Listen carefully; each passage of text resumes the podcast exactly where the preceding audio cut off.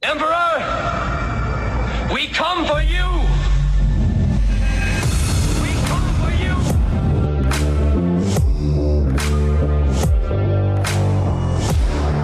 Did I Qs just drop sharply while I was away? Long live the Fighters.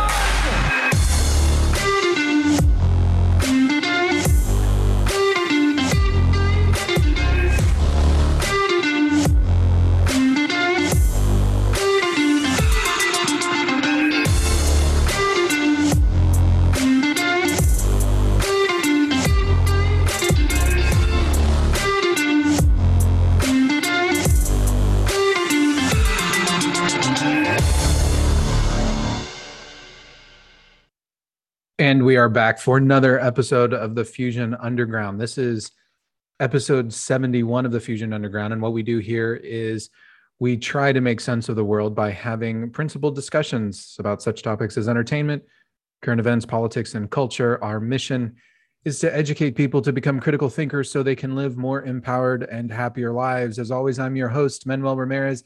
And this week, this week, ladies and gentlemen, I am not joined in the virtual studio by my wonderful brother, Jason Moret. He is out this week. He's been battling some kind of a bug. And so it is just me. We did not want to push off another week. So we wanted to get one in the books. Last week, we had some scheduling conflicts. So we, um, we skipped last week. My apologies for that. But this week, you get to listen to me. I know. I promise it will not be as funny. It is not going to be as funny. My apologies for that. Hey, I'm just not as funny as Jason. I admit, I admit my my shortcomings. I admit that very much so. Um, but I do miss him, and uh, I hope you join with me in in, in wishing him a, a speedy recovery for whatever it is that he has. Fear not, it is not COVID. It is not COVID related. Something to do with the lower bowels, from what I understand, some kind of stomach ailment or something along those lines. See, I can talk about him because he's not here. He's not here to actually defend himself. So I can make up all kinds of craziness about why he's actually out. So I do believe he is salad shooting into his toilet bowl as we speak. But he will he will likely be back next week, and he will be able to refute all of those all of those particular claims. So, you know, I've, I've got to do a couple of things here. Normally, normally the way things go here is I can get everything started and I can hit the record button. And uh, once we get through that opening sound, I can say a couple of words, and then I can usually hand it off to Jason, who can run with it a couple of minutes, run with uh, saying things while I get other things prepped on my side. And as you can see, well, that's just uh, that's just not happening. So here I am now. Now you can see me all in my glory. If you're watching uh, watching the video feed, remember we're on BitChute now. So we got away from um, from YouTube. So we're totally expecting to, I don't know if to get canceled or anything like that. Uh, that's not really why we're doing it. But we do recognize that YouTube doesn't really align with um, with what well typically well. I mean, let's be honest, they don't really align with our with our values and principles in terms of speaking our minds and just trying to think things through. Uh, they tend to be an echo chamber. So we're trying to get off of off of YouTube. If you caught, if you're catching us through Facebook, uh, I, I, obviously I, I put the links out there from Facebook directly to our webpage out there at fusion underground dot net. So if you're using Facebook to capture, to get uh, access to all of our content, Um, you shouldn't have a problem getting access to any of our videos. It's just a completely different link, but it's embedded in the exact same way.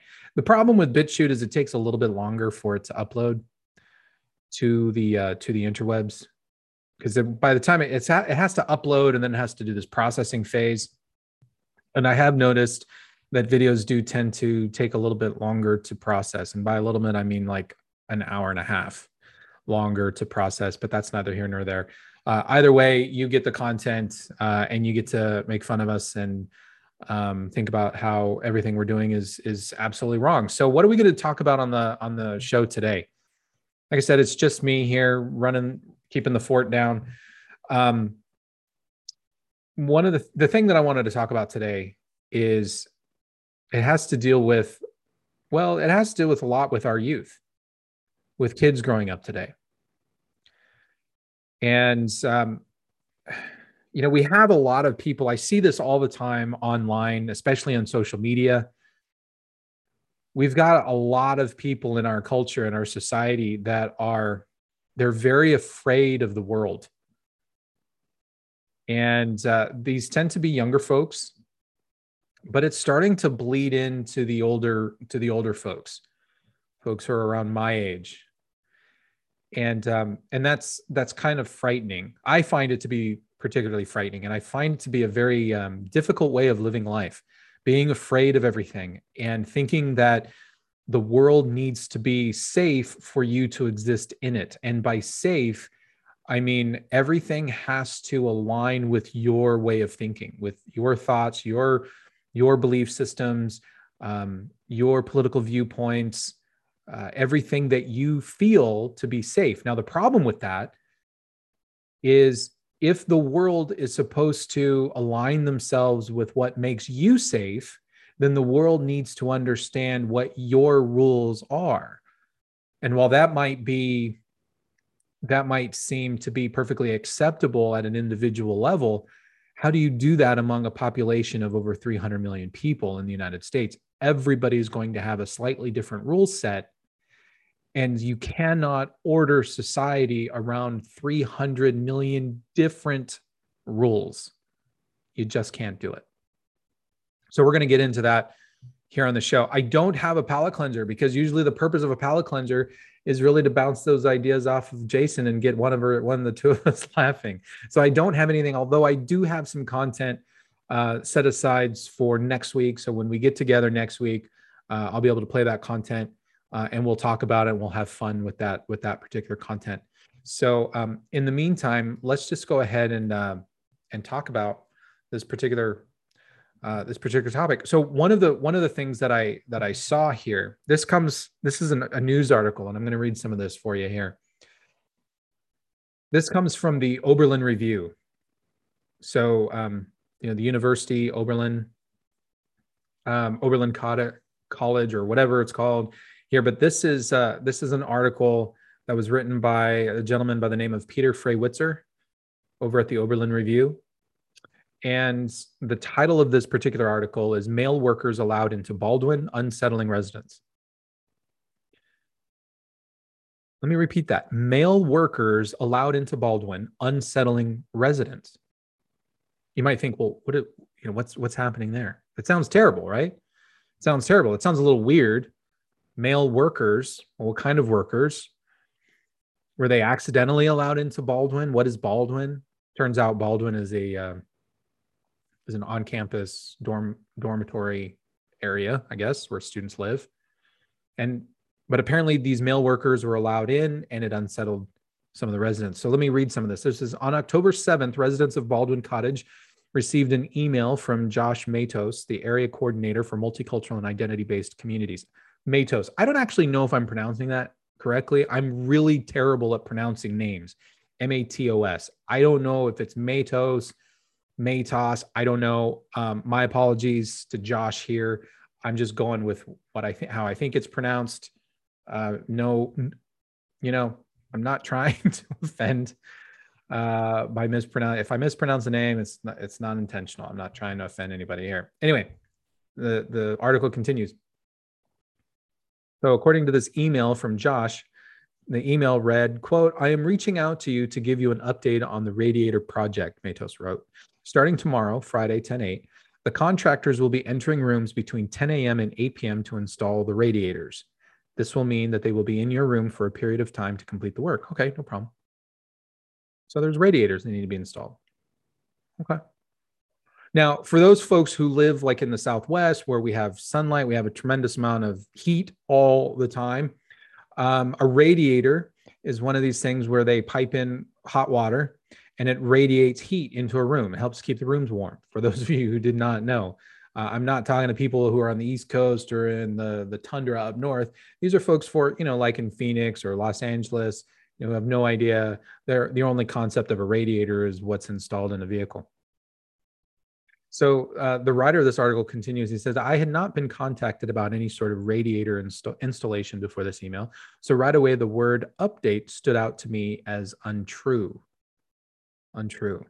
I grew concerned reading the second line, which informed me that I had less than twenty-four hours to prepare for the arrival of the installation crew.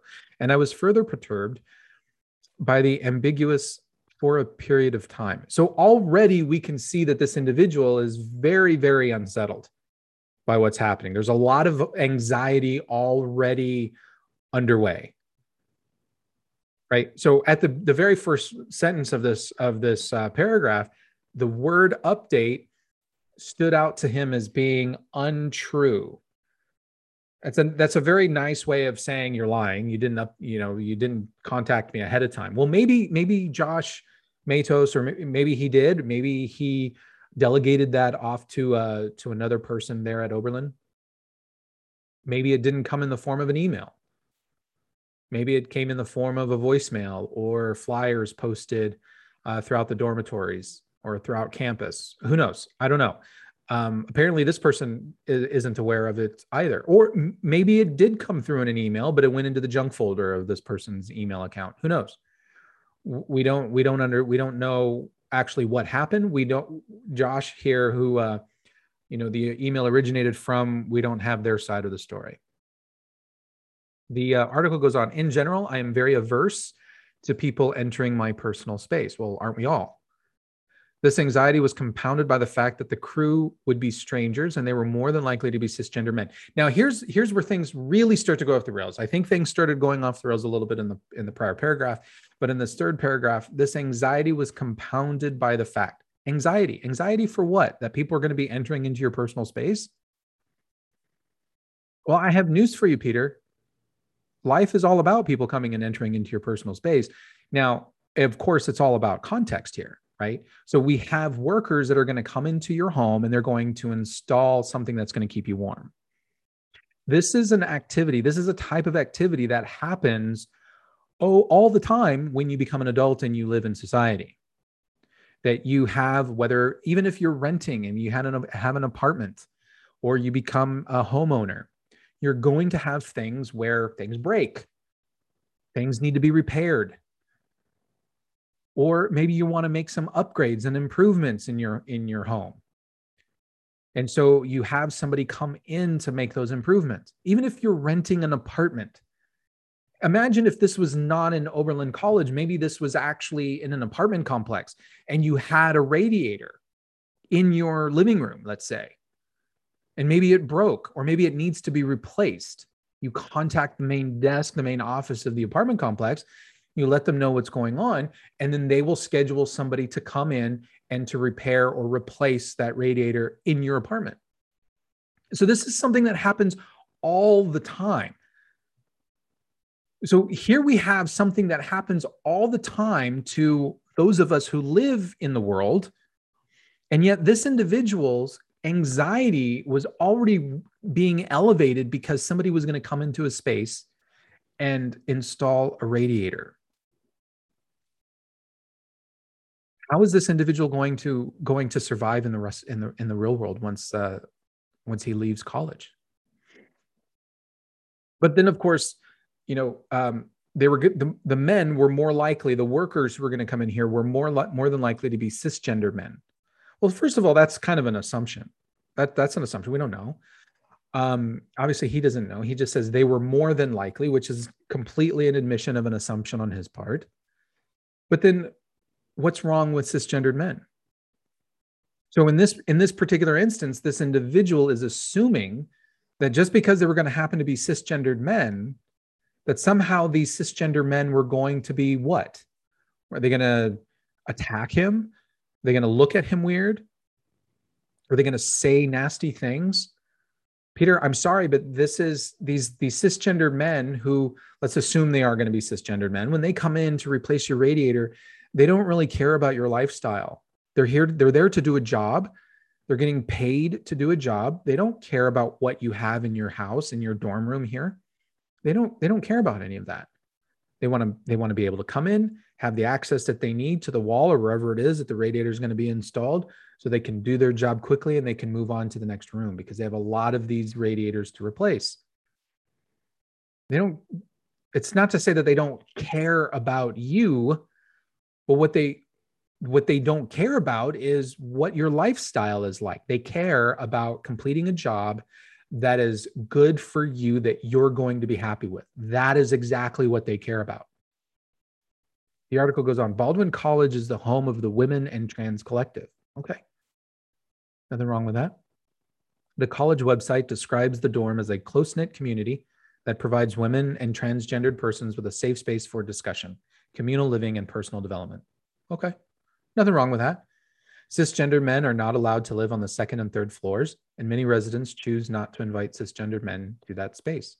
These things are totally fine. I, I don't have any issue with this, but thank you for, you know, thanks to uh, the, the writer of giving us this background information. It's, it's helpful.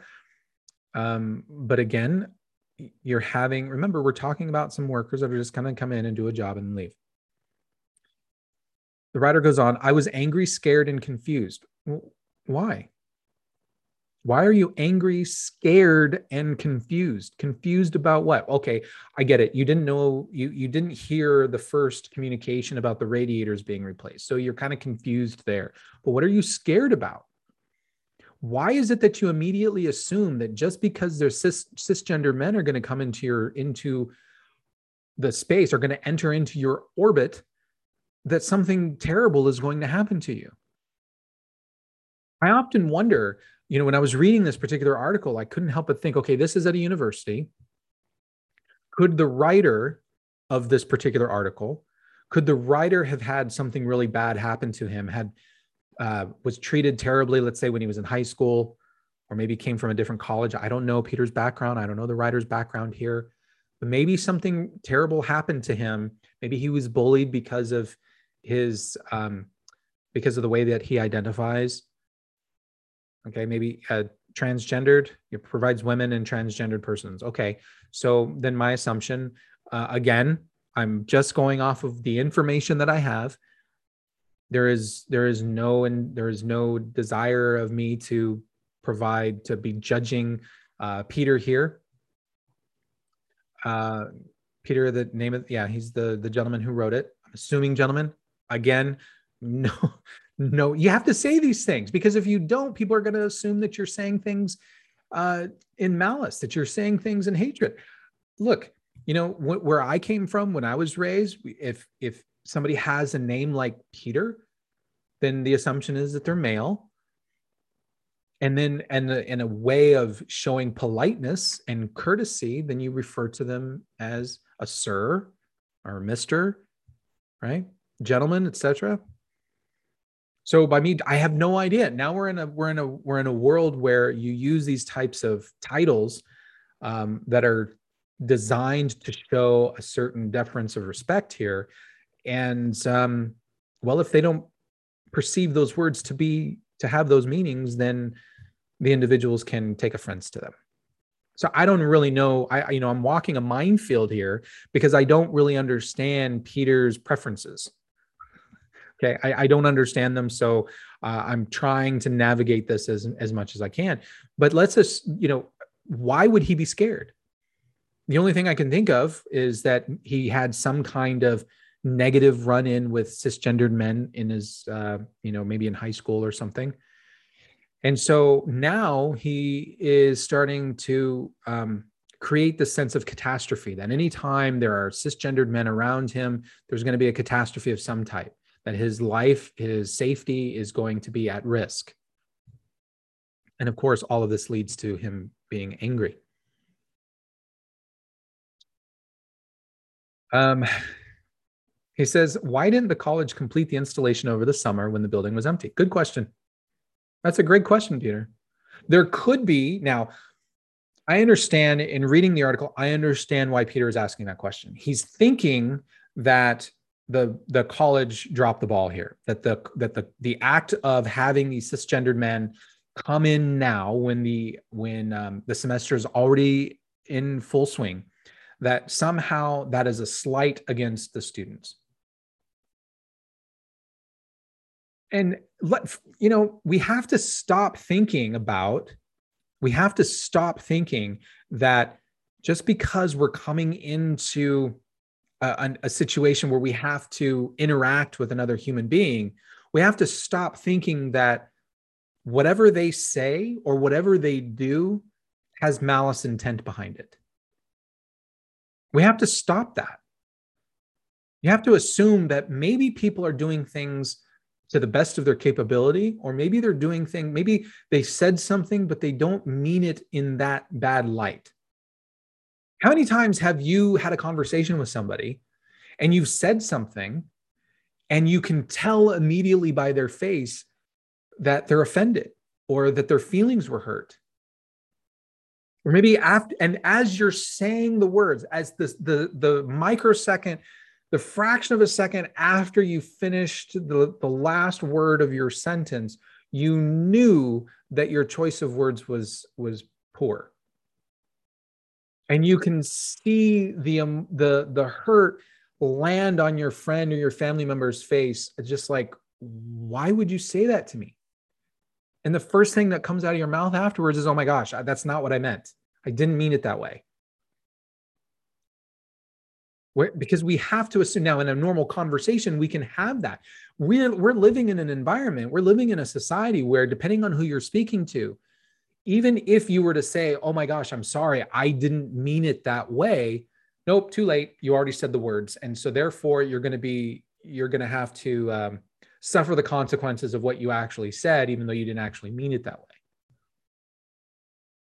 Now, of course, there are some words and phrases that you, we can say to one another that you can't really take them back. You're, you're only taking it back because you got caught. And I'm not talking about those types of situations. We've all experienced, we've all been in those, in those different situations where you've said something and you thought it sounded way better in your head than it does coming out. And you didn't realize it until you heard the words or you saw the expression on the other person's face and you thought, oh my gosh.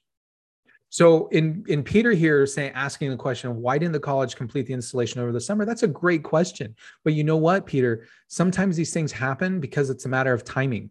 Maybe the, maybe the, the company that was going to come in, that's coming in to do the installation, maybe they weren't available until now. You know, sometimes you have to get on a, on a waiting list of work before they can actually come and do the work. Or maybe they didn't know about the fact that the radiators had to be installed until the semester started. Maybe they didn't know about it until students moved in and some of the students started turning on the radiators and realizing they're not working. So maybe they did not know that they had to do this over the summer. Maybe they're doing it very, very quickly. And given the fact that radiators keep your room warm, that it's the beginning of October, they want to do this quickly so you don't freeze in the winter months at school. He goes on to say, why couldn't they tell us precisely when the workers would be there? Well, here's a little tip, Peter. That doesn't work. This doesn't work in, in the real world. Often you deal with these types of service industries, these, um, these service companies, and they give you a window. They can't tell you precisely when they're going to be there. Just um, a couple of weeks ago, I finally... Uh, speaking of waiting lists and cisgendered men coming into my personal space, back at the end of June, I purchased new, new furniture for my home. And I waited patiently, and I knew when I purchased it that I was going to have to wait a while because the couch that I purchased, which was only one of the pieces, the couch was on back order. So the salesman told me, hey, you're going to have to wait quite a while before you get this. It probably won't come until the end of September or October. And I said, okay, at the time. So when I paid for it, before I'd even given him my credit card, I knew it was going to be a while. So I've been waiting. And so a couple of weeks ago, this was about two weeks ago, um, it was delivered. They finally came, you know, finally came to deliver my couch. Now, I don't have all of the pieces yet. I still have two more pieces that I'm waiting to get. That's neither here nor there. Um, When they called me to tell me that they were going to deliver, they gave, they let me pick a day so I could pick a day. And I picked a Wednesday and I picked the day, and they said, you know what they told me? They said, okay, we're going to be there anytime between nine a.m. and five p.m. That's what they told me. We'll be there anytime between nine p.m. and five p.m. or nine a.m. and five p.m. It wasn't until the day of that they could give me a, a slightly more narrow time window. Okay. And in fact, when they called me to tell me the, the more precise time window, it was still a window, but I knew they were going to be there within the hour. So I still did not have a precise time on when they were going to be there, be here anyway. That's how things operate in the real world, Peter. And if you've, if any of you listening in the sound of my voice have had anything delivered or had workers come to work on whatever in your house, they usually give you a window and you're always amazed. We're often amazed, you know, anytime between the hours of twelve and six, it's like, you know, yeah, you know what, Peter, we all would like to have a more precise time, but that's not how the world works because the company doesn't know how long the pre- the previous stops are going to take. They have a ballpark idea, but they don't know. They don't know exactly on when, on how much time it's going to take. And there's traveling time. They could run into a, a an accident on the freeway on the way to your place. A number of things can happen. And so all they can do is give you a best guesstimate of when they're going to be there. The article goes on, why couldn't they tell us precisely when the workers would be there? Okay. Why were they only notifying us the day before the installation was due to begin? Well, because more, because more, more often than most, most likely the college didn't know until the day before the installation was about to begin. That's probably why. It could also be, and again, let's not assume that they're operating with, with malicious intent here. The, I'm speaking them being the college. Maybe they were notified a day or two beforehand, but it it takes a while in a in a organization the size of a university with all of its bureaucratic tape for it, for that information to flow from the person who received the call to the group that has to send out the emails. Okay. So, and all of that timing has to work out. And then you have to figure out, well, when is the best time to send this email? So all those decisions have to be made within a bureaucracy before you can actually press the send button. I know it sounds weird, but again, I don't think they're doing this to intentionally put you at, you know, put you in a state of hyper anxiety. He goes on, I considered reaching out to Matos, but what would I say? The college was unlikely to address any of my concerns the day before the scheduled installation, and if they did, it would more than likely be in a passive, we are truly sorry for the inconvenience sort of way, punctuated by an insistence that I would not be excessively bothered and that the installation was necessary, whether I liked it or not. Yeah, that's what happens when you have work done in your home. Um, They try to get in and out as quickly as they can with very minimal disruption to you, but understanding that there's going to be some disruption. They can't get around that. The next day I waited apprehensively, he says. The workers began installing in common spaces, and I could see immediately that they were all men. It was clear that the college had not made a special request that male workers not be allowed onto the upper floors of Baldwin. Well, how many radiator repair installation crews are composed entirely of women or transgendered women? How many? I'm guessing probably not a lot. And it probably has nothing to do with them being discriminatory against women or against transgenders. But it probably has more to do with the fact that there are less women and less transgendered women i- interested in repairing and replacing radiators. I, I'm just, you know, I'm just spitballing here, but maybe that's actually why um, there were no transgendered or women radiator repair crews. Just a, just a thought. It was clear that the college had not made a special request that male workers not be allowed on the upper floors of Baldwin. Predicting when they would reach my room was pure guesswork. Of course, and it was going to be pure guesswork for the company to try to give you precise time, your words, you said you wanted precisely. Why couldn't they tell us precisely when the workers would be there? They, if they can't tell you, if you can't figure out by watching them work, how long it was going to be until they reached your room, it's going to be even ten times more difficult to get a precise time on when they were going to be in your room before they were even on campus. I was trying to anticipate whether I would be in class when they arrived, or if I'd have to welcome strangers into my room only to be ejected to allow them space to work. You probably didn't need to be ejected. Now, maybe the fact that you're, you know, if you have a dorm room and it's small and cramped and you've got two guys in there trying to replace a replace the radiator, maybe there's not enough room and maybe you kind of self-eject yourself from the room, right, to get out. I get it. When the insistent knock eventually came, I scrambled to get my mask on and repeatedly shouted, "Coming," through the door. Four or five construction workers stood outside, accompanied by someone who I could only assume by his neat polo and clipboard to be an emissary of the college. We stared at each other for a moment before I moved aside to allow the workers to enter. The emissary began issuing platitudes that the work wouldn't take long and encouraged me to prop open my door. I asked meekly if I could actually not have a radiator installed in my dorm. I knew the answer was no before I had even said it, but hey, worth a shot. Of course not, because they have to, they have a blanket. They're, again, you have to, you have to think about how a project like this gets underway. So they put out a bid and companies Re- re- respond to that bid and say, for this number of rooms, and it's going to take this amount of time and this number of rate, we need all these radiators. So y- you not wanting to have a new one installed, one, you're going to be cold now, and the and the, um, the university can't be put at risk of you freezing to death in your room. Um, and two, they're not going to bend over backwards and make a special concession to have the company come back and install a radiator in your room after the fact, because, well, now that's just having to deal with higher costs. He goes on, I left for class, and by the time I had come back, they appeared to be done, though Polo Man warned me that they would return later in the week to check the insulation. He says insulation. I don't know if he means insulation or installation, but whatever. Sure enough, they were back the next day. I felt mildly violated and a little peeved. Why would you feel violated? You knew they were going to come back. Now, of course, is, you know what?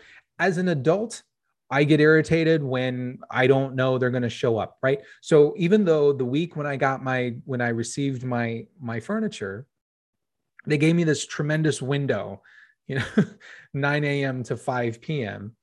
Um, and I felt trapped then. I don't go anywhere normally during the day. I work from home. Um, and, uh, you know, the most I do is I go to the, usually during the week, I go to the gym, but I go first thing in the morning. I'm usually there by six thirty in the morning, right? So I'm, I go to the gym and I walk my dog periodically.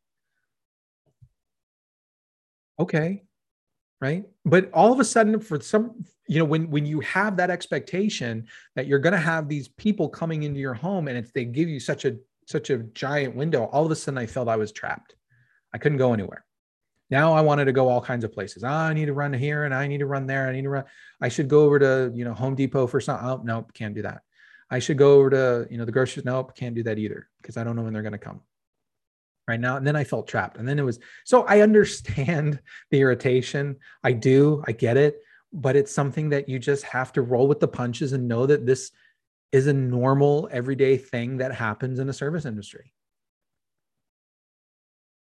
Now, granted, there are companies that are, believe me, there are companies that are trying to get better at predicting on how long it's going to take and when, and, and getting better, better and better at, at, at, um, at their forecasting and telling you precisely when they're going to be there. They're getting better at doing these things. Trust me, they want you to not have to be, to feel like you're being imprisoned in your home. They, the companies want you to feel, because they want to do, they want that return business. So they, they want you to feel like, oh, I loved my, my experience with that customer. They did such a great job. I'm going to call them back, et cetera, et cetera. I get it, right? They're trying very, very hard to do that. And it's very difficult for them to do that, Peter, but they're trying. I couldn't help but think that though there were other dorms affected by the installation, Baldwin, Baldwin Cottage was one of the worst places for it to occur. Now, how do you know that? How do you know it was one of the worst places for it to occur? Maybe the entire installation went swimmingly at Baldwin College Cottage, and maybe in other dorms, it was a little bit more tenuous and ran into more air issues. Maybe there was a water leak in one of the dorms that had took extra time to repair, you don't know that it was one of the worst places for it to occur. There are myriad, there are myriad reasons to want to be housed in Baldwin Cottage, but many people, myself included, choose to live there for an added degree of privacy and a feeling of safety and protection. Do all of the students at this university desire to live in dorm rooms without privacy, without safety, and without protection? A significant portion of students choose to live in Baldwin because they are victims of sexual assault or abuse, have suffered past invasions of privacy, or have some other reason to fear cisgender men. I get it. And this is very terrible. Now, I don't know, we don't know Peter's story. We don't know if Peter actually was a victim of sexual assault or abuse. Maybe he was, maybe it wasn't, I don't know. And I understand the concern. Um, I understand that there are students who live here, who live in this Baldwin Cottage, who suffered past invasions of privacy. I get it. A lot of people have suffered past invasions of privacy of one type or another, to one degree or another,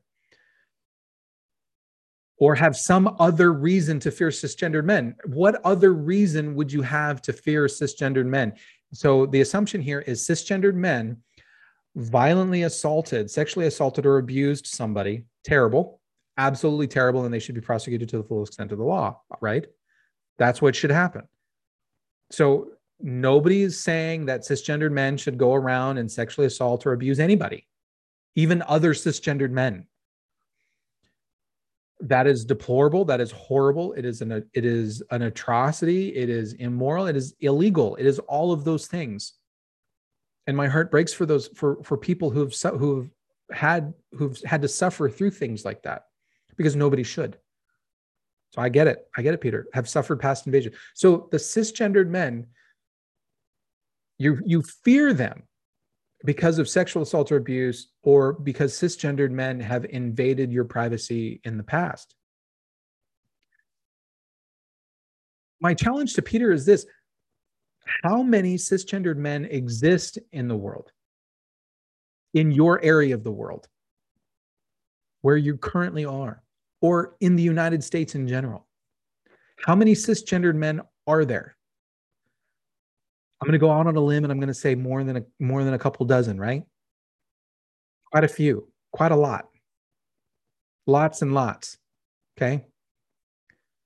The number of cisgendered men that will that are sexually assaulting and abusing you or invading your privacy is a very, very small number of people.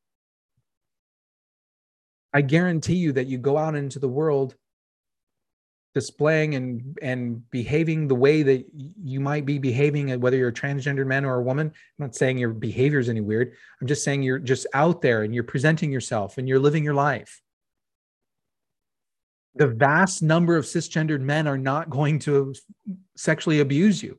They're not. Now, those that would are assholes, and I will I would stand shoulder to shoulder, shoulder to shoulder with you, Peter, and denounce them and say that that is inappropriate. That is not how men should be should behave, cisgendered or not.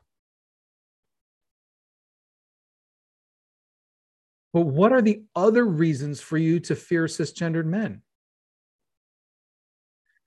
This gets to the this gets to the real crux of the issue. Okay, so of what I wanted to talk about today. This sounds to me like somebody has some P T S D issues here. Let's assume, for the sake of argument, that Peter, um, and, and maybe he didn't, but somebody inside Baldwin Cottage, because obviously Peter writes, he wrote this article and for the Oberlin Review. And so he, maybe nothing happened to him per se, but let's say he, let's assume it happened to somebody who is in Oberlin, and he is using his his um, his status or his um, his soapbox as a writer for the Oberlin Review to speak on their behalf or to speak for them. That's very possible. So let's say that somebody does have P T S D from some cisgendered men. The question becomes, how do you overcome that P T S D? if you look to psychology, if you look to places like psychology, and I, and here's where, here's, here's where I, I really, I really miss having Jason on the show, right? Because as soon as I would bring up the word psychology, his eyes would roll back into the back of his head because he thinks all that kind of stuff is, is a bunch of hooey. But there's a lot of really good research and a lot of really good um, practitioner that comes from areas of psychology, especially in dealing with helping people overcome Uh, past traumas and and and managing their own P T S D. So part of that, if we look to things like cognitive behavioral therapy and these, you know, clinical psychologists who work with people that have P T S D, one of the things that you have to do with people that have P T S D is not to shield them from the triggers of their P T S D. Now, that doesn't mean you take somebody who has a fear of swimming and you drop them in the ocean a mile offshore and tell them to swim back. That's not what, that's not how this goes. But you do slowly introduce the trigger to the person, even if it's as simple as we're just going to sit in the room and we're going to envision water. Let's say the, you know, the fear of swimming, for example, drowning or whatever. Yeah, you, you envision the water and you envision being in the water. You might start off as very simple as that. And you talk about what the person is feeling and how they're dealing with it. And you, and then you, you set up those situations where they're in control and they're imagining those things. And then you can slowly get them a little bit closer to water, and you introduce the water where you're not going to get into the water, but you're going to introduce them to it. You're going to show them the water. And then you kind of work through that. And then, and then you might get closer to the water, and then you might dip your toes into the water, into the pool. And then you might, and or you might sit down on the edge of the pool and put your feet in, right? And so you slowly introduce the trigger of the P T S D, of whatever it is. And why do you do that? Because psychology shows that if you shield somebody from the triggers of their P T S D, that it doesn't do anything to help them overcome their P T S D. We are living in a society where there's a, a, a good portion of people who believe that P T S D is not something that can be overcome. It's something to be avoided. And so to avoid it, we, we have to, we have to provide these safe spaces where those triggers of the P T S D will never come into being, will never be introduced to the individual. But that's no way to live life. I'm sorry. There's that's no there's no quality of life there. And so if there are people living in this Oberlin cottage and they have been introduced, or they've been, you know, they've been sexually abused or assaulted or what have you by cisgendered men. Now, I'm not saying that this, you know, the male workers is a way to just, let's just jumpstart it. I, I understand that, but you have to, people like, people like Peter or whomever he's speaking for, they have to be willing to start to interact and, and be introduced back to cisgendered men, because there are a lot of cisgendered men out there, Peter, that are not going to violently abuse you or invade your privacy or do anything to make you fearful. In fact, there are a large number of cisgendered men who will do all they can to make you feel safe,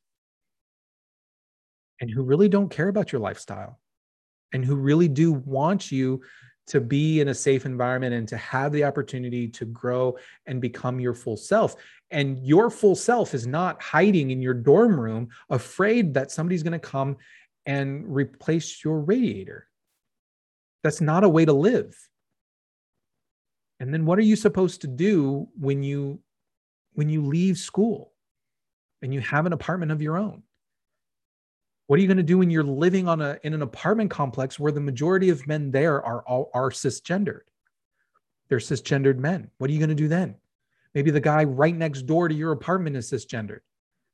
Maybe you have to walk past his door to get to your apartment. So we're not doing we're not doing these kids any good by hiding them and shielding them from their P T S D. Now then, have have you seen? There's this new show on Netflix. It's called The Squid Game. Have you seen this? Uh, I actually watched it uh, about a week or so ago. sat and binge watched watched it over two nights. Um, and I watched it um, mainly because I was I was interested. I was kind of curious. A lot of people were talking about it online. Um, but that's not why I watched. I didn't watch it because there was a bunch of people talking about it online. I watched it because I watched the preview and it looked kind of interesting. I mean, I, I'm a gamer. I like games and, you know, Squid Game and what's this, you know, and I started watching it. Oh, I looked, watched the trailer and I looked, hey, this looks interesting. I'll check it out. And I actually really enjoyed it. I, I thought that the storytelling was really well done. Um, uh, and I thought really, I mean, yeah, the storyline is completely over the top and, and, um, and, and crazy. Um, but that was re- wasn't really the point. That was just, that's just the setting. You have to understand um, that there's a difference between a setting and a story. And the story of Squid Game is not people playing a game, but it's about what's happening within the setting, within the context of this game.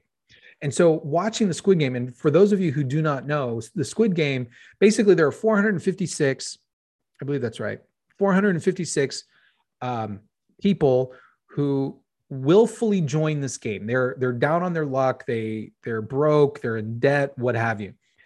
You four hundred fifty-six people, and they sign up to participate. They're not enslaved to go here. They they willfully join to go play this game. Now they don't know that by playing the game, uh, they're likely going to die. Okay, so they don't really know that. Um, basically, if you lose, you die. That's that. And they don't really find that out until they get to the game. And of course, that creates a bunch of tension and creates character tension and everything like that. Either here nor there. The, um, the, the story is really about this, this character and how he evolves and how he grows as an individual um, over the course of playing the game. So he's a down on, on his, down on his luck guy, owes a bunch of money to some bookies um, who want to kill him. Um, he, he's a, he's a dad, but his wife is now remarried. So he's, he's contending with, with the idea of a, of a stepdad in, in his daughter's life. Uh, and he does, his daughter doesn't live with him, obviously. So, you know, he's struggling with that. He's struggling to wanting to be a good father. And so the game, by putting him in, in this very stressful situation, he starts to grow as an individual over the course of the story or, or the course of the, the show. And so that's really what the story is about. All right. But it is a game, or at least that's the concept. The, the setting is this game that's being played. Um, and so um, there are, this comes to, from Yahoo News as well as the New York Post. They wrote these articles, slightly different. Um, but um, apparently kids are playing Squid Game at recess. The Squid Game. Um, so what is that? Well, let me let me let me uh, read to you some of this uh, article here. I just picked one. I'm not going to read both of them, uh, one from the New York Post and the one from Yahoo, but I'm going to read the one from Yahoo. Um, they, they essentially say the exact same things.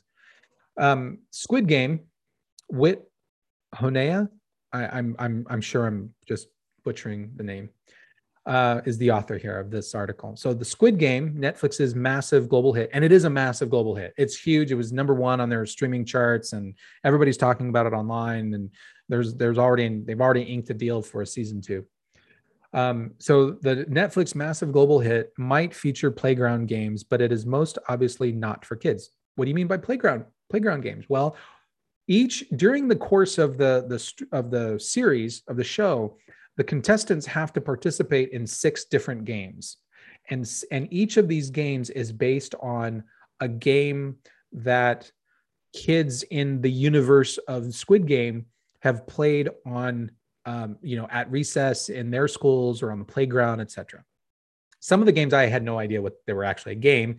Um, and uh, from what I understand, those games are popular in like South Korea. Um, but there was, you know, there were two games that were played Uh, that I remember playing as a kid. One was Red Light, Green Light, and another one was Tug of War. So those are two games that um, that were played in the show. The ultra-violent show, which follows four hundred fifty-six debt-ridden adult characters as they fight each other to the death for a chance to win millions of dollars, is too gruesome even for many adults. I, I admit it. There were times when it was a bit it was a bit over the top in terms of of, of goriness. Um, think Survivor meets Lord of the Flies meets Dodgeball reimagined by Quentin Tarantino. Absolutely, I, I agree with that part. All right. I'm going to, I'm going to, so The games on the show, all based on classic playground games from South Korea, not just South Korea, but whatever, like tug of war and red light, green light, are popping up on real life playgrounds, distressing parents, educators, and development experts, many of whom are wondering how the heck these kids heard about the show in the first place. Now, hold up. You're telling me that kids are out, out at recess or out on the playground and they're playing tug of war and red light, green light, and that is what you're worried about? You're worried about them actually playing. Do you know what red light, green light is? Red light, green light is you had somebody like, you know, they put they they're face up against a wall, one person, and they're they hide their eyes. Okay. And all of the other players, all the other kids are like way back over there, twenty, thirty, forty, fifty feet behind. And they all start in a line. And the idea is when the person, they turn their head back toward the wall at the far end. And and I, the idea is all of those people, you're going to try to run and touch the wall. And you want to be the first person to touch the wall to win. Last person, you know, if you're not the, if you don't touch the wall before somebody else does, you kind of lose, right? So really there's one winner. Um, but you can't advance toward the wall until the person who's standing at the wall faces the wall and they say green light. Okay. And they can spin around and say red and say red light. And when they say red light, you have to stop and you have to be frozen, whatever position that is, and you can't move. So if you're, if you're like this, your arms are up in the air, you can't move your hands. You have to be completely frozen solid, like you're, you're a statue. And if they see you move, then they can call your name and you're out and you have to, you know, go sit on the sidelines. And so the idea is as the red light, green light person, the traffic cop, you're trying to catch people. Right. And all of the other people, you're just trying to get up there without being noticed, without being seen moving and hit the wall. You don't want kids playing this at recess for some reason. Or tug of war. We all know what tug of war is. And somehow this is distressing. This is distressing adults and, and um, teachers. The article goes on. To be clear, kids in real life aren't invoking the penalty of death. I would hope not. That is so crucial to the show. But some reports suggest that violence is still playing a part, with bullets replaced by punches and other forms of physical aggression. So, and so perhaps I'm going to, let me finish this paragraph and I want to talk about this. So perhaps there's cause for concern when a show featuring red light, green light, but with a murderous motion sensing doll and walls of hidden snipers serves as recreational fodder for the milk carton set. Okay. So I, I totally get it. You're, you're kind of, you're, you're taken aback because kids are playing red light, green light. And if you get sent off, you get a punch. Well, first the question becomes, where are they punching each other? Are they punching each other in the face? And, and even if they are punching each other in the face, we kind of have to say, stop and go, well, is that so bad? Oh, bear with me for a moment. I'm guessing they're probably punching each other in the arm. I mean, seriously, how many kids do you know want to actually be hit? They're probably, no, no, no, no, punch me in the arm, punch me, you can punch me in the arm, right? So they're probably doing that. Now, here, here's, here's, here's the thing. First of all, when it comes to playing a game, this is the beauty about games, okay? The beauty of games is that games are voluntary. We don't, nobody forces us to play a game, especially on the playground. There is, I guarantee you that even, let's say for the sake of argument, that kids are punching each other as a form of punishment, um, you know, as a form of payment for getting out, okay? Let's say they are doing that, punching each other in the arm, wherever, it doesn't matter, wherever. The kids have to volunteer to play, okay? They're volunteering. So if you're not playing the Squid Game at school, you're not getting punched. That's rule number one. So rule number two here with, with games is if anybody is going to play with you, okay, then you have to be seen as playing fairly. What does that mean? Well, if we're playing a game like Squid Game or red light, green light, and we're offering punches to people, if people are getting jacked in the face for getting out and it's hurt and they're coming off all bloody and everything, crying and whatnot, then very, very quickly, you're not going to have a lot of other kids to play with. Okay. So the kids are going to have to balance very quickly. They're going to very, very quickly learn that there's a balance between punishment or payment for playing the game, a penalty, right? We have to make the, we have to give a penalty, but we have to make it fair. And why do we give a penalty? Well, the penalty is a form of having skin in the game, and anything worth playing means that you have skin in the game. If you have skin in the game, it doesn't matter what it is, but if you have some type of skin in the game, it immediately does something to us as individuals. We immediately become more invested in it. We immediately want to strive to become better at it.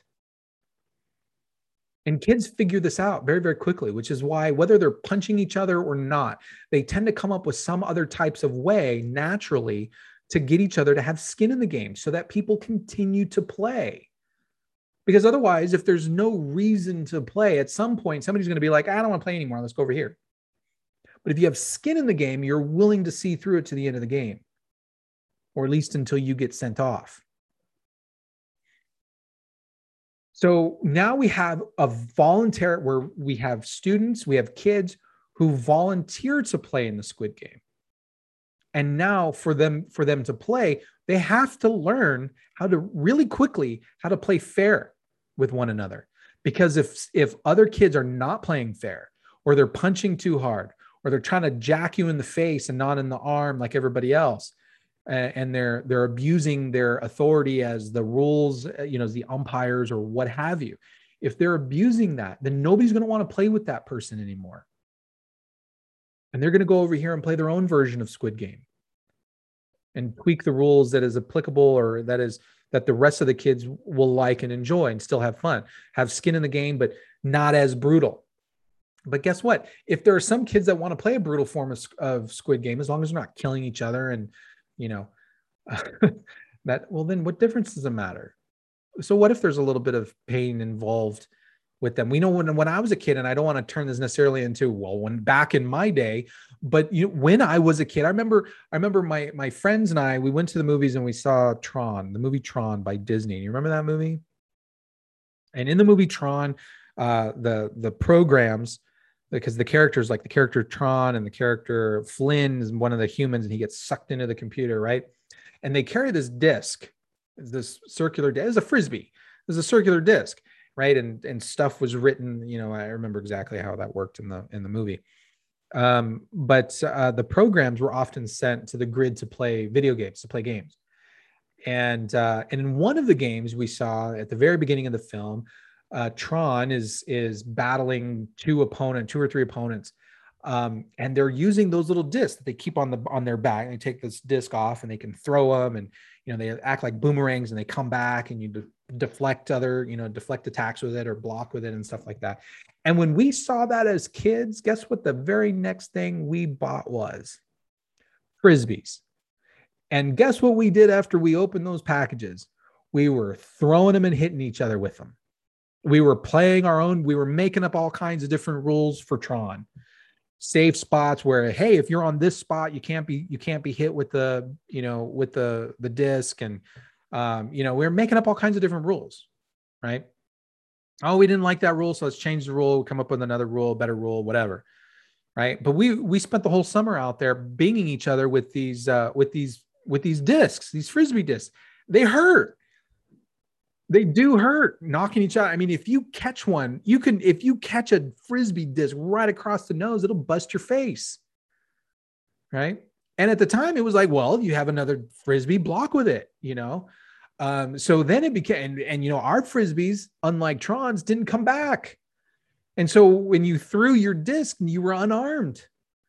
You didn't have a means of protecting yourself.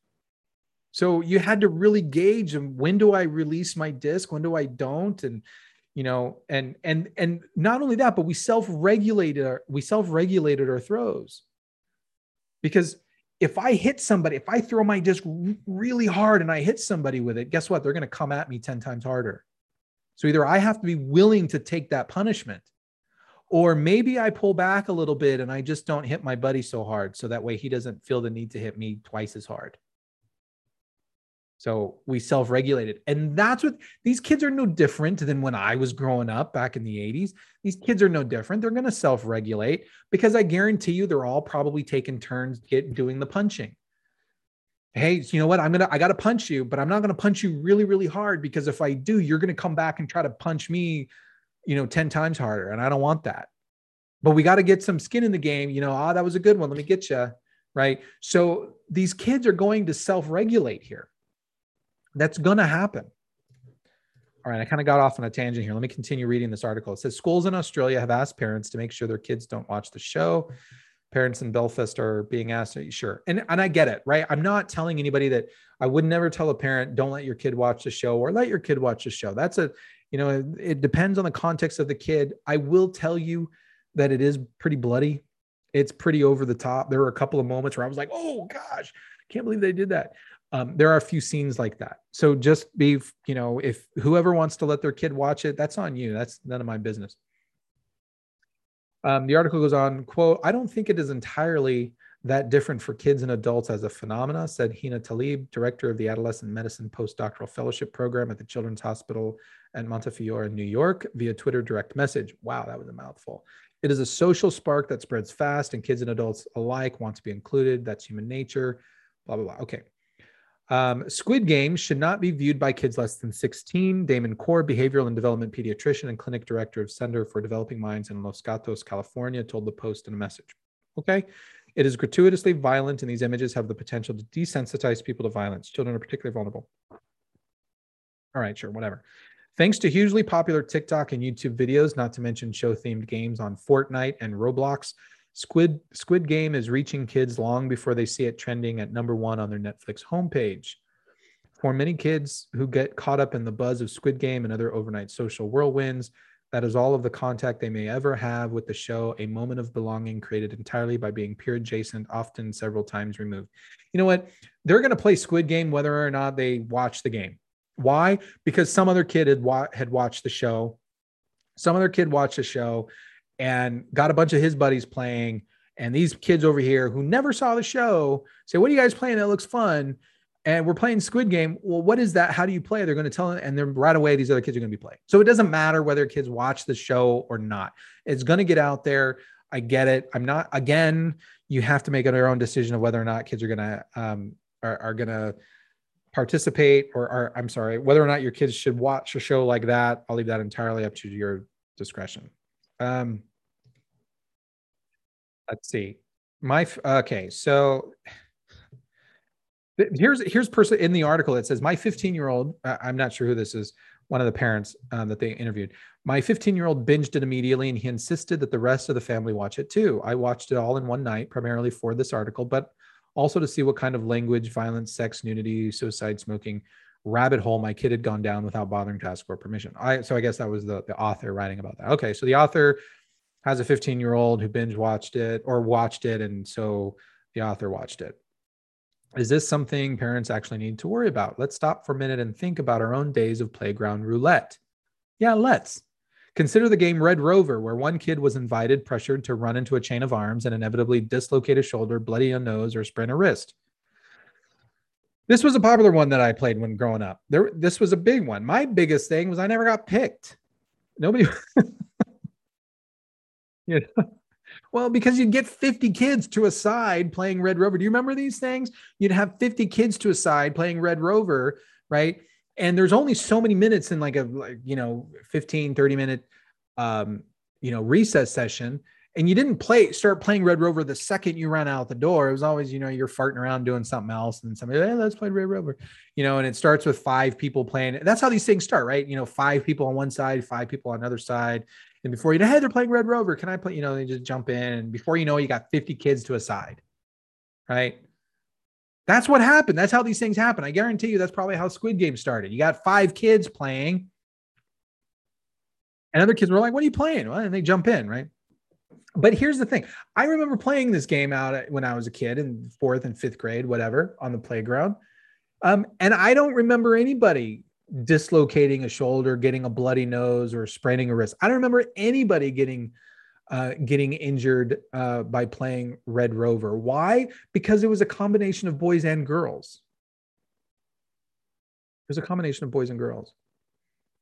I remember in, in Red Rover, I don't know if you remember this, but you had to like lock hands. And then the idea was, you know, they'd say like Red Rover, Red Rover, send so-and-so right over. Right. And so all the kids would huddle up and they would figure out like, who we're going to pick, have come across the other side. And usually it was somebody they like, like a boy or a girl they liked on the other side, whatever. Um, you know, send that person over, and that person would have to run really, really fast and try to break the chain, the arms, right. You know, you know, identify a weak spot and try to run right through, right through them. Why didn't anybody get injured playing this game? Well, because kids didn't want to get hurt themselves. So if you're running at them, you know, you either A, if, especially if it's somebody that you thought was a lot stronger than you, right? We either hold on and yeah, dislocate our shoulder as they try to run through our, run through our arms, or I let go. And then they don't get hurt. They get through, yay. And guess what happens? If they break the chain, they have to bring somebody from our side back to their side, right? But if they, if we kept them from breaking the chain, then we keep them on our side. And, it, you know, so there, nobody was getting hurt playing this game. Now, maybe, maybe this guy, you know, he says, he doesn't actually say that people got injured playing Red Rover when he played it. He goes on and says, Red Rover was a daily lesson in my own mortality, often leaving children prone on the ground, gasping for air and vowing revenge. Oh my gosh. Yeah, that's a, you know, that is just absolutely terrible. You're going to tell me that kids were often prone on the ground, gasping for air and vowing revenge.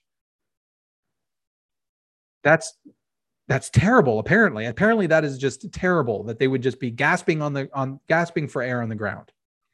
We can't have that. We can't have kids having fun.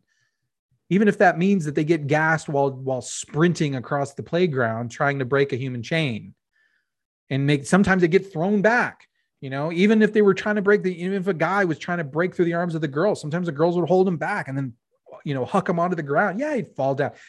Nobody was, everybody was laughing and having a good time. Vowing revenge. How terrible. I'll get you. I'll get you for that. You know, these are just kids having fun. The author goes on and says, and what about Crack the Whip? I don't remember Crack the Whip. Do you remember Crack the Whip? I don't remember Crack the Whip or football. Oh my gosh. So football is, it shouldn't be played here. The person actually calls out, you know, kids being prone on the ground, gasping for air, vowing for revenge. I guess this happens in games like Crack the Whip or football. Now that we're parents, those games do seem dangerous, particularly if we want our kids' windpipes to remain intact. But back when we were kids, it was glorious. You don't think it's still glorious for the kids playing the games today? How come you were labeled, well, you were allowed to have your glory, but your your children aren't? We played it as violently as playground supervisors would allow, and most of us weren't even in debt. Har har. Sure, the games we played might not have been based on a hit T V show, but survival was real. And so assuming you or your kid is interested, you might want to check out the nonviolent versions of the games in Squid Game. Chances are they are very interested. Yeah, but you know what? They're probably more interested in playing the violent versions because that's how kids are. Because kids actually recognize that when you have skin in the game, it makes it more interesting. It makes it more exciting. There now becomes bragging rights. You now get to try to improve. And guess what? You don't want to get punched on the arm, play better. That's the other nice thing about games is, yeah, you know what? When I play a game, one, remember, volunteer. I have to volunteer to play the game. Voluntary, okay? So I have to volunteer to play the game. If I don't play the game, I don't get hurt. Or I don't even get, and some games, you don't even, there's no threat of physical injury. There's a threat of emotional injury, right? Having to deal with the, the effects of losing, okay? So there's that emotional, there can be that emotional or psychological component to have to deal with. Okay. But that comes from losing. So again, I volunteer. And two, I want to be able to play with people that are good sports. I don't want to play with people that are, that are jerks when they're winning or when they're losing. If you've ever played a game with somebody who's a jerk, as a, they're a sore loser, um, you don't want to play with them anymore. And kids figure that out very, very quickly. They don't want to play with them. And so when you when you play in these types of games, right, kids will learn very, very fast that, hey, if I don't play in a way that other people appreciate and like, then I'm going to eventually be playing by myself. And so kids will, kids will naturally self-govern because of that behavior. But the other thing too is the, the games have rules. And so it's very easy to catch those who are cheating or those who are, you know, spoiling the game for other people. And when you play a game, you quickly ostracize those, those folks. Yes, those people may win a small victory here and there and get away with it, but eventually they get found out. And what happens is the larger group says, we don't want to play with you anymore. So even if you're violating the rules, you're cheating, et cetera, you quickly learn, especially for children, you quickly learn that it's better to learn the rules and play by the rules, because then other people, and play fair and play well, because then other people are going to want to play with you. And then if you have skin in the game, if there's that sense of, you know, if there's that sense of that sting of defeat, whether it's physical or it's emotional or psychological, if there's that sting of defeat, then there's incentive to get better. There's an incentive to adapt to what happened, to think about what it was that you did wrong when you played the game and get better. And we're we're creating the society where we we want to eliminate the skin in the game for all games. We don't want kids to have any kind of skin in the game when they're playing out on recess, because we don't want them to get hurt, or we don't want them to feel the emotional sting of losing a game. But guess what? You know, we've seen, there have been, there have been groups that looked at kids playing like t-ball, for example, or soccer, and they'll say, we're not, we don't keep score. But guess what? The kids keep score. The kids absolutely keep score, because they want to know who's winning. It's a natural, it's a natural thing. They want to know who's better. They want to know who to play with. Who's, who, you know, when you identify who the good players are, then you want to learn from them. You want them on your team so that your team wins. So you get better. And when you play against people that are better than you, you actually do get better. You know, if you're, if you're a, a kid and you, and you are really good at a particular event, at a p- particular sport or particular game, and you dominate the other students. But if you're a fair player and you play well and people enjoy playing with you, it doesn't matter that you dominate. You'll be able to play with them more. You'll be able to play more games. And that's the whole intent. The whole intent is to have fun. And so you, you have fun by playing more games. More games you play, the more fun you have. And so you figure that out. And those, those lessons translate further into life, that if I play by these certain rules, that I get to have fun, or I get to get paid, or I get to reap these other rewards. If I, what are the rules of the game? Teach me the rules of the game. Now, I'm going to be bad at first. I get it. But as long as I understand the boundaries, then I know that I'm being treated fairly. I may lose, but I volunteered. I, I, I joined of my own free will and accord. I joined the game. I learned how to play. I thought I could wager. I thought I could win a bet or whatever the case may be. I thought I could do well and I didn't. Okay, well, now I can reflect and I can actually get better. And I can get even better and I can get better. And I can improve. And then eventually I'll get to a point, if I pr- if I put in enough work and effort and I think about my play strategies and all of that, I can get better. And then you start winning more. Then winning becomes even more fun. So just because you're losing and kids are losing and they're getting a punch in the arm, it's not the end of the world. We, we exist in a society right now where we're trying to, we're trying to take the world as it exists, and we're trying to restructure it in a way to fit the children so that the world conforms to their needs. And that does a huge disservice to the individual, to that individual child. Why? Because it is impossible. There are, there are untold number of variables and events that can happen in the world. And it is impossible for anybody, especially a committee, to come in and re-engineer the entire world so that it's safe for every child, because every child is going to have different needs. It is impossible to do that. What is more beneficial? What is most beneficial is to teach that student, to teach that kid, that person, the individual, how to adapt to the world around them. Because then they'll be more flexible. Then they'll be able to rebound better. They're not going to have moments of P T S D just because somebody happened to use words that they thought were, were unfair or offensive. And when you do have the world that delivers a terrible, um, a, a terrible result to somebody like, you know, the, the, the women and transgender kids who live in Oberlin, what is it, Oberlin College, or whatever it was called. You don't want to shield them either. And that's a terrible injustice that is that is dealt to those students. That if they suffered, assuming for the sake of argument, that those students who were living in that dorm experienced violence or invasions of privacy, what, you know, et cetera. Yes, it's a terrible injustice that was was done to them. But do you really want, should we really be shielding those children, shielding those, shielding those students? And trying to keep, put them in a bubble. Now, they might be able to be in a bubble while they're at, while they're in college, but they're not going to be in that bubble forever. At some point, they're going to leave. At some point, they have to leave. And they have to be prepared to operate in the real world, in that bigger world, rather than create all of this, trying to create all of these safe spaces um, in which they can operate in, because it's impossible to create an to create an infinite number of space, safe spaces um, to shield them from an infinite number of events that can happen in the world.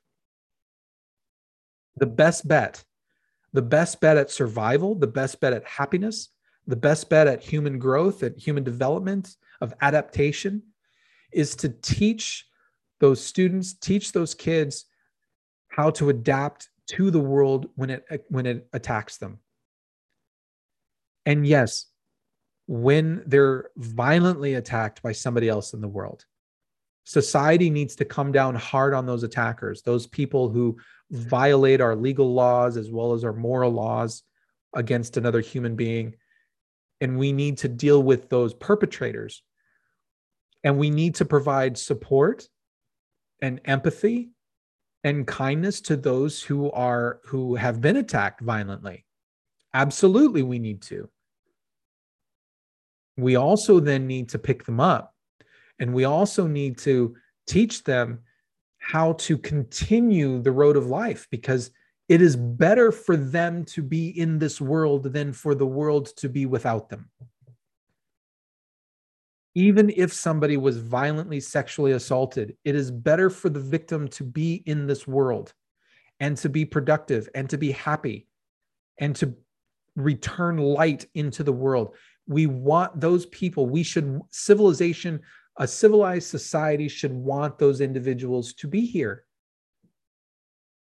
But we have to recognize that we cannot make the world an entire safe space for an infinite number of events. That we all we can do is give them the support they need and give them the encouragement to go out and face those things, face those fears, because if they do, then they can overcome those fears and they can grow. And who knows, at that point, the personal growth and development, the sky's the limit uh, in that in that regard. All right. So I've been I've been going at this for over an hour. I think I've uh, I think I've belabored the point enough. Again, I'm really sorry that Jason was not here. Um, I hope you enjoyed at least me droning on for over an hour talking about uh, talking about the Squid Game and and Oberlin College or whatever, Ober, the Oberlin Review. Um, anyway, if you are interested in all of our stuff, do us a favor. Have uh, send the links to to people that you know. Give get them out there. Send them uh, send them our way to fusion underground dot net. Um, they can check out all of our podcasts there. All of our videos uh, are linked out there every week. Uh, if they have any kind of a podcast uh, viewer uh, downloaded on their phone, all they have to do is punch in Fusion Underground. We come up. We're the top one there. Um, they can download and start listening to us. Um, we love it. And we love to hear from you. You can send us emails at contact at fusion underground dot net. That's contact at fusion underground dot net. Um, yeah. So uh, spread the word. We'd love to have, uh, love to see, um, you know, love to see everybody. And again, you know, here I'm already screwing up my overall, uh, it's, you know, it, it's so funny. I'm trying to do all of this, all of this stuff. And I normally have Jason on, on the line, being able to carry some of the weight. And unfortunately I had to carry it all this week. So I think I should, I think I deserve a, a raise of some kind there. Um, although he would tell me that I don't get paid for this, but uh, that's true. I don't get paid for it. But anyway, um, it was a it was a pleasure being here. I, again, I didn't like doing it without Jason, but we wanted to keep the show going because we already missed last week. Um, hopefully, we'll we should both be back by next week. Hopefully, by then he's done salad shooting. As always, everybody, thanks for listening. You've been listening to the Fusion Underground. Peace, word late.